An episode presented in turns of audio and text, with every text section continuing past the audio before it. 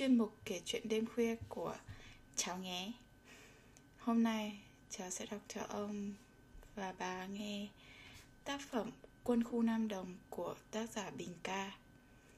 Đây là một quyển sách nói về um, chiến tranh Nhưng mà cháu nghĩ là thì ông sẽ thích.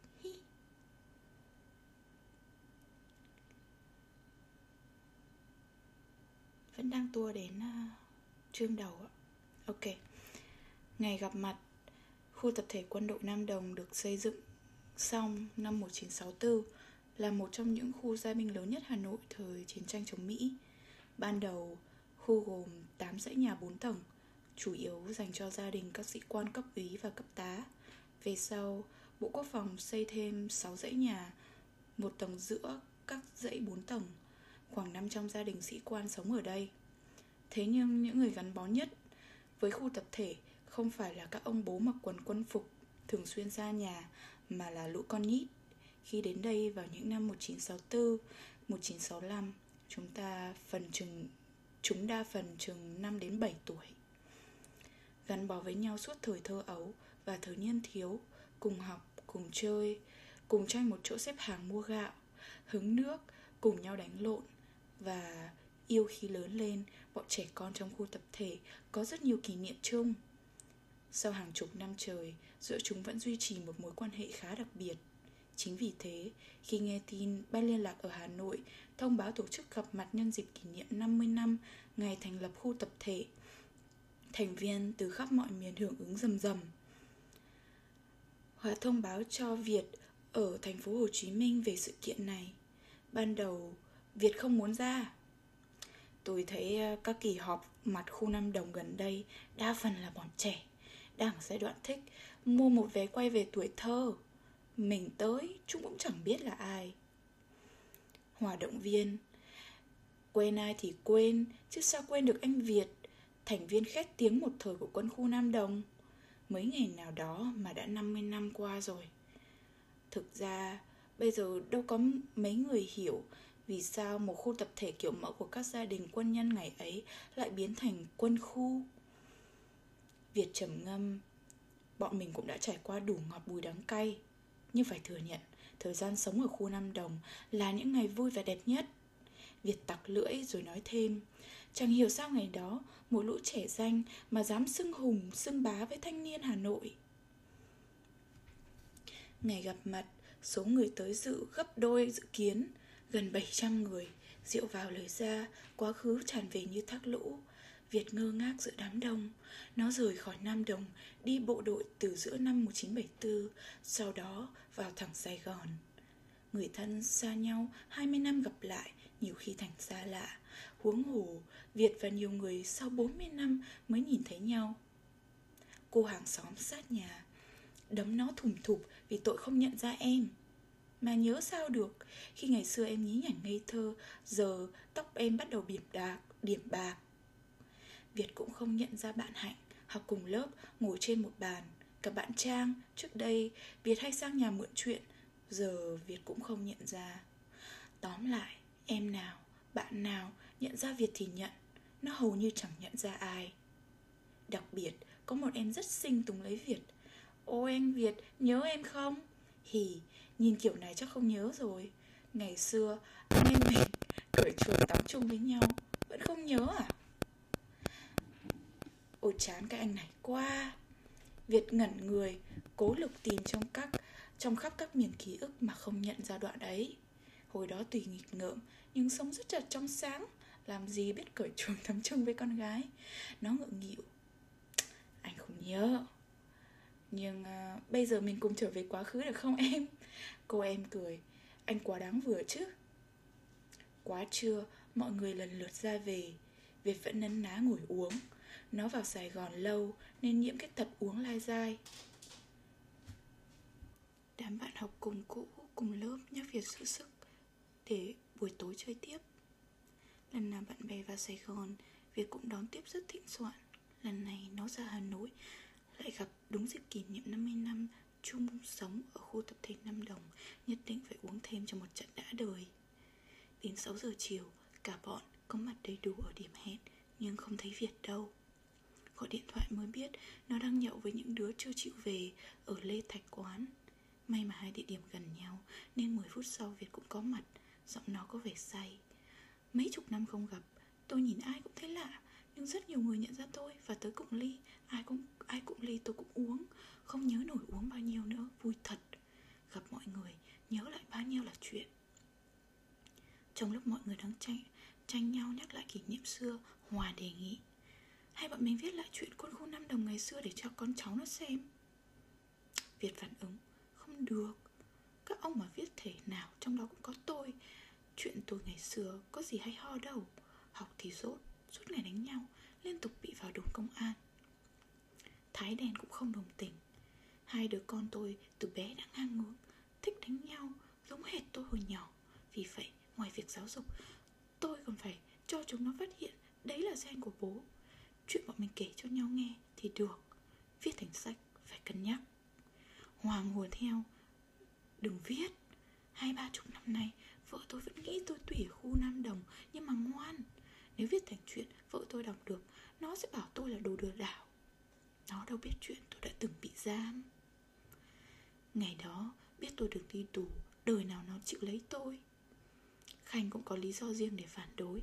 Có lẽ các bố ạ, Chuyện đã qua, Xin các bố hãy để cho nó nghỉ ngủ yên. Cô ba nhà con, Tuy là chính cung, Nhưng hay ghen chuyện cũ lắm. Bây giờ, kể hết chuyện yêu đương ngày trước, Nó lại tra khảo con suốt.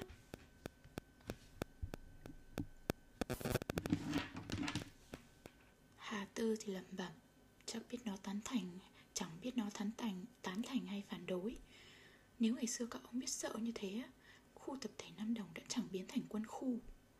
Hòa nói, Kể từ ngày bọn mình xưng hùng, xưng bá, Làm cho cái tên quân khu Nam Đồng trở nên khét tiếng một thời, Cũng hơn 40 năm rồi. Ông Việt đang sống độc thân. Nếu chuyện được viết ra, Có khi lại trở thành ngôi sao sáng Để cho các quý cô chưa chồng tới cầu hôn chứ. Ông Khánh cũng không nên sợ cô ba ghen chuyện cũ. Nếu hay ghen, cô ấy đã chẳng chịu làm vợ thứ tư của ông. Còn vợ chồng ông Hoàng Ba đã đóng thuyền, Ba thập kỷ, Không lẽ bỏ nhau vì một chuyện từ đời nào đời nào? Mà nếu có bị bỏ chăng nữa, Ông kiếm đâu chẳng được một cô kém hai chục tuổi như vợ ông Khanh đây. Hà Tư đồng tình. Theo tôi nếu viết lại đúng chuyện của bọn mình thì nên viết. Bọn mình ngày xưa cũng oai hùng lắm chứ. Việt nhún vai Oai cái gì? Chẳng có lớn mà cũng chẳng có khôn. Khi mà máu rủ lên mặt Là vung dao, vung gậy Rồi bị công an bắt nhốt. Nghĩ mà thương ông già tôi ngày ấy Liên tục phải lên đồn bảo lãnh cho con. Bây giờ kể lại những chuyện đánh đấm khi xưa Chỉ nêu gương xấu cho lũ trẻ thôi. Hà Tư lắc đầu Hồi đó mình đánh nhau nhưng nghĩa hiệp Đánh nhau là để tự vệ, Để tiêu diệt bọn xấu, Để bảo vệ bạn bè. Việt cắt ngang. Và để được đi tù nữa, Ông có nhớ vụ xử án năm 1974 không? Tại hội trường khu tập thể Nam Đồng. Giờ nghĩ lại những trận đánh của anh em mình ngày ấy, Còn thấy ghê, Đừng có nói là viết lại. Hòa nói, Nếu viết chuyện về quân khu Nam Đồng Mà không kể về những trận đánh, Thì đâu còn là quân khu. Bọn mình ngày đó đánh nhau cũng có hoàn cảnh, Nguyên nhân của nó. Tôi nghĩ sẽ rất thú vị đấy, Nếu có một tác phẩm viết về Những trận đánh của quân khu Nam Đồng. Thái đen đề nghị, Nếu các ông muốn viết Thì viết phải cho có giáo dục, Để còn cho con cái nó đọc. Đừng nói nhiều về các vụ đánh nhau. Hòa phản đối, Muốn giáo dục con cái, Ra hiệu sách mà mua. Chuyện bọn mình như thế nào, Viết đúng như thế thì hãy viết. Nhưng ai viết Khanh hỏi. Chuyện về quân khu Nam Đồng đâu có của riêng ai? Theo tôi, bọn mình Ai nhớ được cái gì? Về chuyện ngày xưa thì viết lại, nộp cho tôi. Tôi sẽ chịu, chịu, chịu trách nhiệm Biên tập thành một cuốn hồi ký Hòa đề xuất. Việt từ chối ngay, tôi không biết viết. Ngày xưa, đến từ tỉnh tôi còn phải nhớ ông Hòa viết hộ ấy. Các ông không nhớ hồi đi học Tôi thuộc loại chọc mông vào văn học à? Hòa nói. 40 năm qua rồi Tôi làm sao nhớ hết mọi chuyện được? Nếu muốn có một quyển truyện về quán khu Nam Đồng Thì tất cả các ông đều phải viết. Theo tôi, ông Việt chính là nhiều có người chuyện nhất để kể. Ông không biết viết thì gạch đầu dòng Như ngày xưa ông nhờ tôi viết thư tình ấy.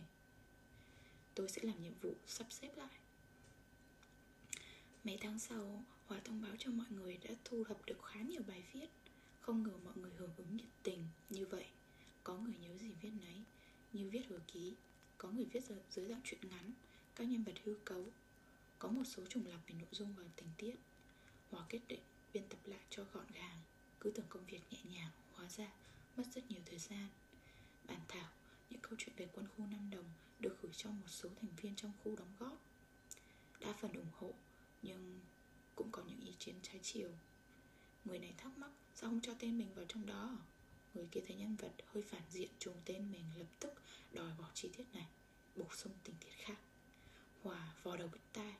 Cuối cùng nhà biên tập bất đắc dĩ quyết định Đổi hết tên nhân vật trong chuyện Có điều, trong khu tập thể có hàng nghìn cái tên, Có rất nhiều tên giống nhau.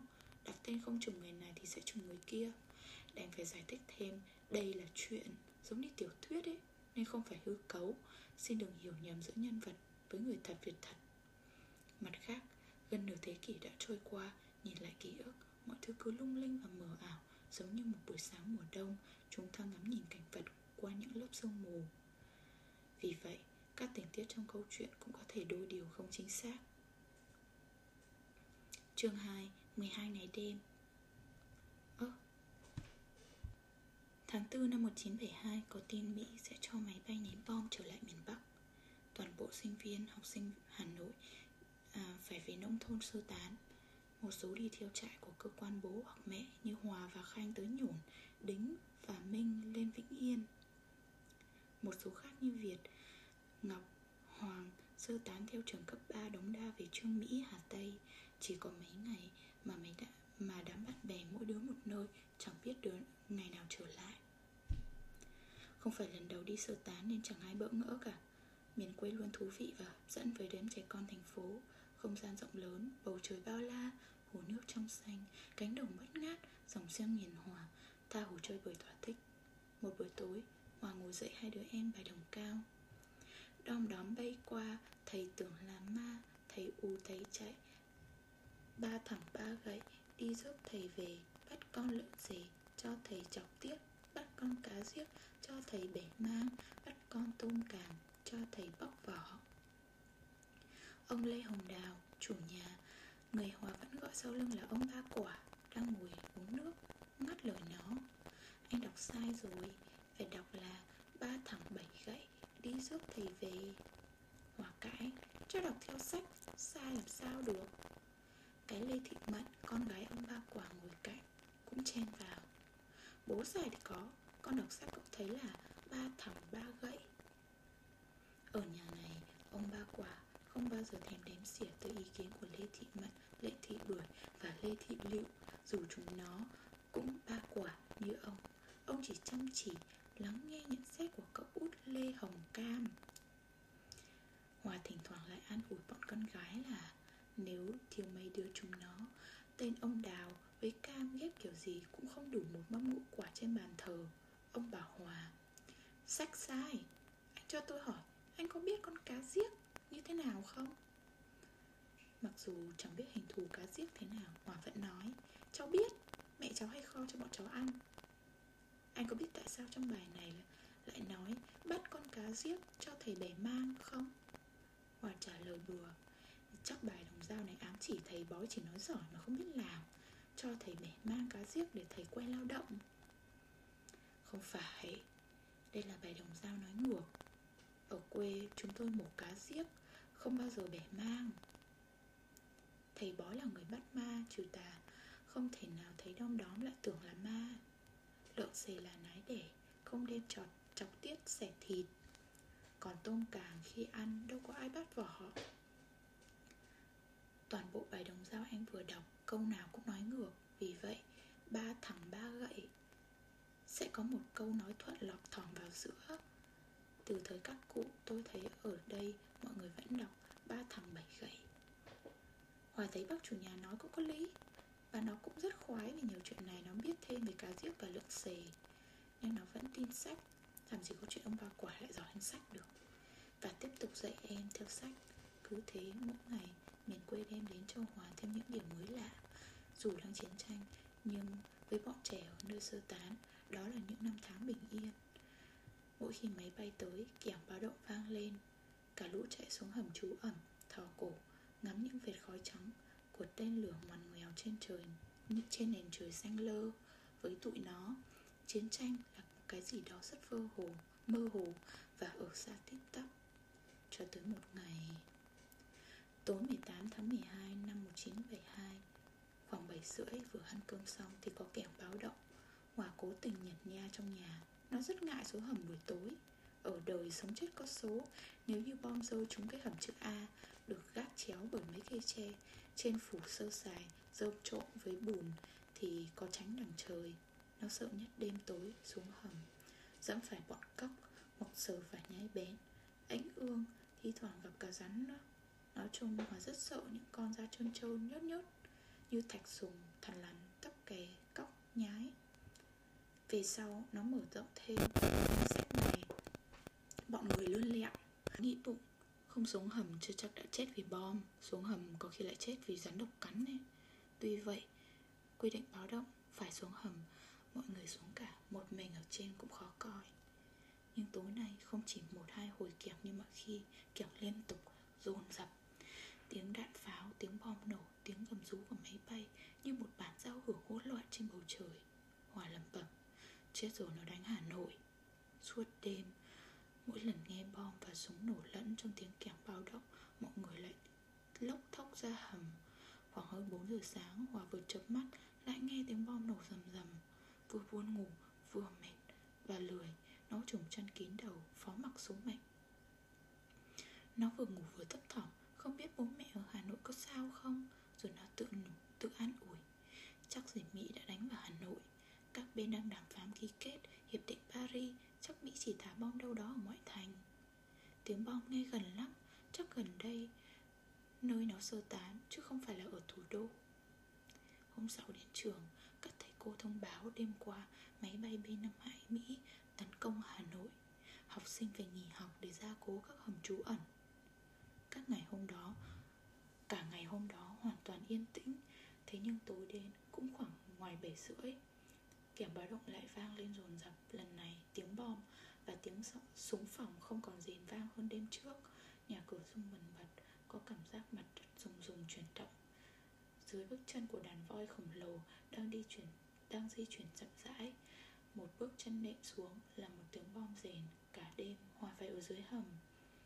Tới hơn 5 giờ sáng hôm sau Mới ngớt tiếng bom và súng Mặt trời nhô ra, Hắt ánh sáng vàng ạch trên những quáng mây, Xám xịt. Đến trường năm đán bạn bè, Đứa nào cũng phờ phạc, Nhà trường thông báo nghỉ học tiếp, Về nhà Hòa thấy chật nách người, Bà nội không đi sơ tán. Này, được mẹ đưa lên cùng với cô Hương Và hai đứa bé lít nhít, Con cô đang khóc inh ỏi. Hòa và hai em được ông chủ nhà sắp xếp, Nằm trên hai cái giường tre, Giờ thêm bốn người nữa, Thành ra không đủ chỗ. Ba anh em nhường giường cho bà Và mẹ con cô Hương Trải ni lông nằm dưới đất. Ông chủ nhà luôn miệng xin lỗi bởi nhà chật quá. Hòa cũng cảm thấy ngại, Mẹ con cô Hương không phải thành phần của trại, Lên Thế là sai kỳ định. Bác dụ, Trại trưởng đi qua trông thấy tỏ ý không hài lòng Nhưng cũng chẳng nói được gì. Cô Hương cứ thanh minh, Cô chỉ ở nhờ mấy hôm thôi, Vì lúc này chẳng biết chạy đi đâu được cả. Ít bữa nữa, Cơ quan cô thu xếp được chỗ sơ tán, Cô sẽ chuyển đi ngay. Hà Nội vắng tanh, Trên khắp các ngã đường, Ngoài, Trên khắp các ngã đường ra ngoài thủ đô Là những dòng người rồng rắn đi sơ tán. Sau hai đêm máy bay B-52 ném bom Nếu không vì nhiệm vụ ít người bám trụ lại. Đêm 20 và 21 Cứ sau 7 rưỡi tối Máy bay Mỹ lại ném bom. Sang ngày 23 và ngày 24 thì súng bắn Bom nổ cả đêm lẫn ngày. Nhiều lúc Hòa phát chán Chả buồn xuống hầm trú ẩn.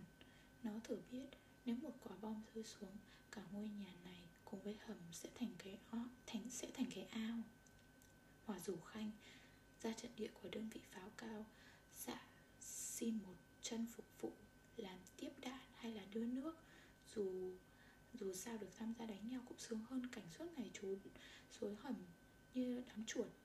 Nhưng tính Khanh vốn nhát chết nên chú đầy đẩy Sáng ngày 25 Minh và Đính nghe làm được tin Mỹ tuyên bố sẽ không ném bom ngày Noel, Nên từ Vĩnh Yên xuống, rủ Hòa và Khanh về Hà Nội chơi. Khanh không về, Nó cho rằng không tin được bọn đế quốc Mỹ. Hòa thấy thế lại mình Vì trốn được một lúc, hai thằng dễ lộ. Vì trốn một lúc, hai thằng dễ lộ.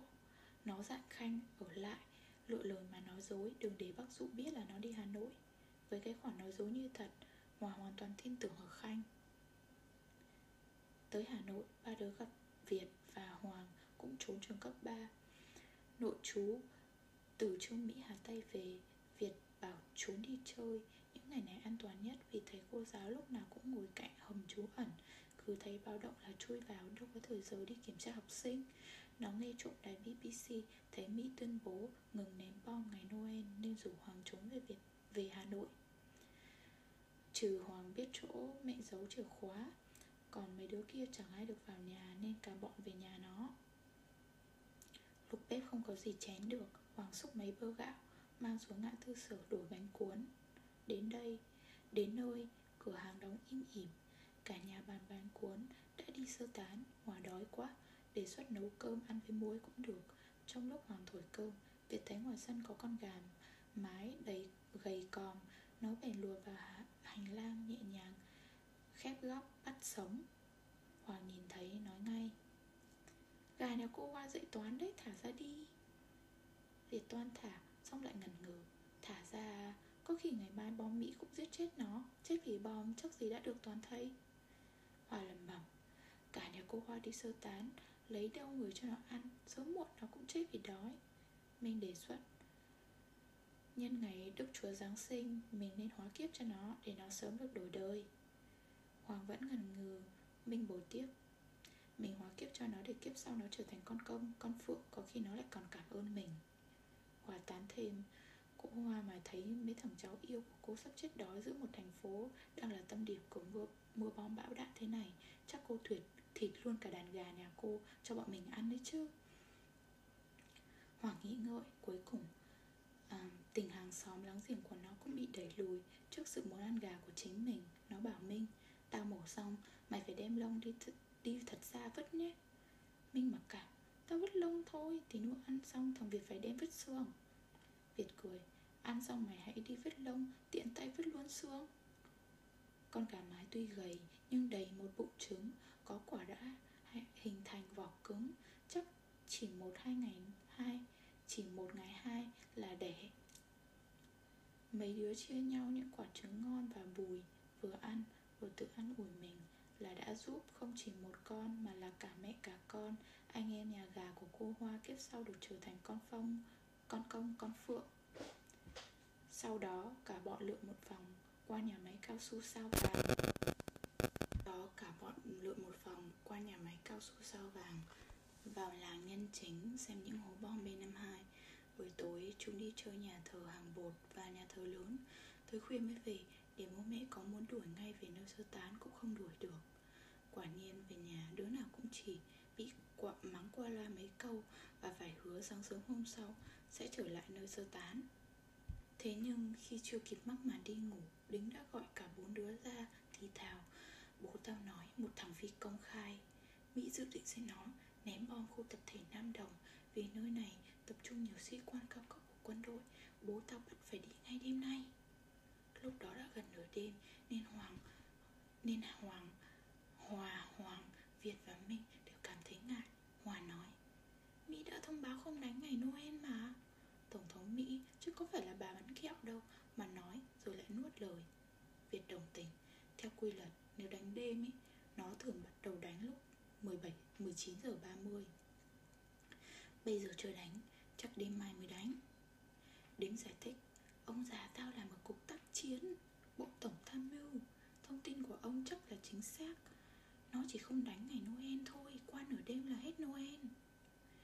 Chiều nay Bộ Tổng tham mưu đã lệnh cho quân chủng phòng không không quân Từ 19 giờ tất cả bộ đội, vũ khí, tên lửa phải sẵn sàng chiến đấu Việc lý sự Nó là Mỹ Nên ngày Noel phải tính theo giờ Mỹ Trưa mai mới hết ngày Noel Hòa cũng bàn lùi Đêm nay chưa chắc nó đã đánh Có đánh chưa chắc cũng chưa chắc đã trúng Đánh trúng chưa chắc đã chết Thôi cứ để sáng mai đi Đính có vẻ cũng ngại đi lúc nửa đêm Nó nói với Việt Thế tao ngủ ngủ với mày nhá Ông già tao kiên quyết bắt đi ngay đêm nay Bà già tao vừa bị ông ấy đưa lên nhà bác Ở phố Khâm Thiên để tránh rồi Việt đồng ý ngay, nó nói Sáng mai tao cũng phải báo cho ông bà già tao biết Chuyện máy bay Mỹ sẽ ném khúc bom Khu tập thể Nam Đồng để liệu mà, để liệu mà đi tránh. Đính dặn Chúng mày nói cũng được, Nhưng chuyện này là bí mật quân sự. Phải nhắc ông bà già chúng mày đừng nói lung tung, Không là đi tù đấy. Hôm sau, Cả bọn trở lại nơi sơ tán Từ sáng sớm tinh mơ. Đêm 26 tháng 12 Thủ đô Hà Nội đã hứng chịu một trận bom B-52 thảm khốc nhất trong lịch sử. Phố Khâm Thiên bị tàn phá nặng nề. Nhiều khu phố, nhiều khối phố bị san phẳng Có người nói mục tiêu Mỹ đánh, định đánh là khu tập thể Nam Đồng. Nhưng do hỏa lực phòng không của ta dữ dội quá Nên chúng ném bom lệch tọa độ. Nhìn từ trời Nhìn từ trời cao, khu Khâm Thiên và khu tập thể Nam Đồng cách nhau chỉ đúng một gang tay. Mẹ đánh mất trong đêm đó tại phố Khâm Thiên.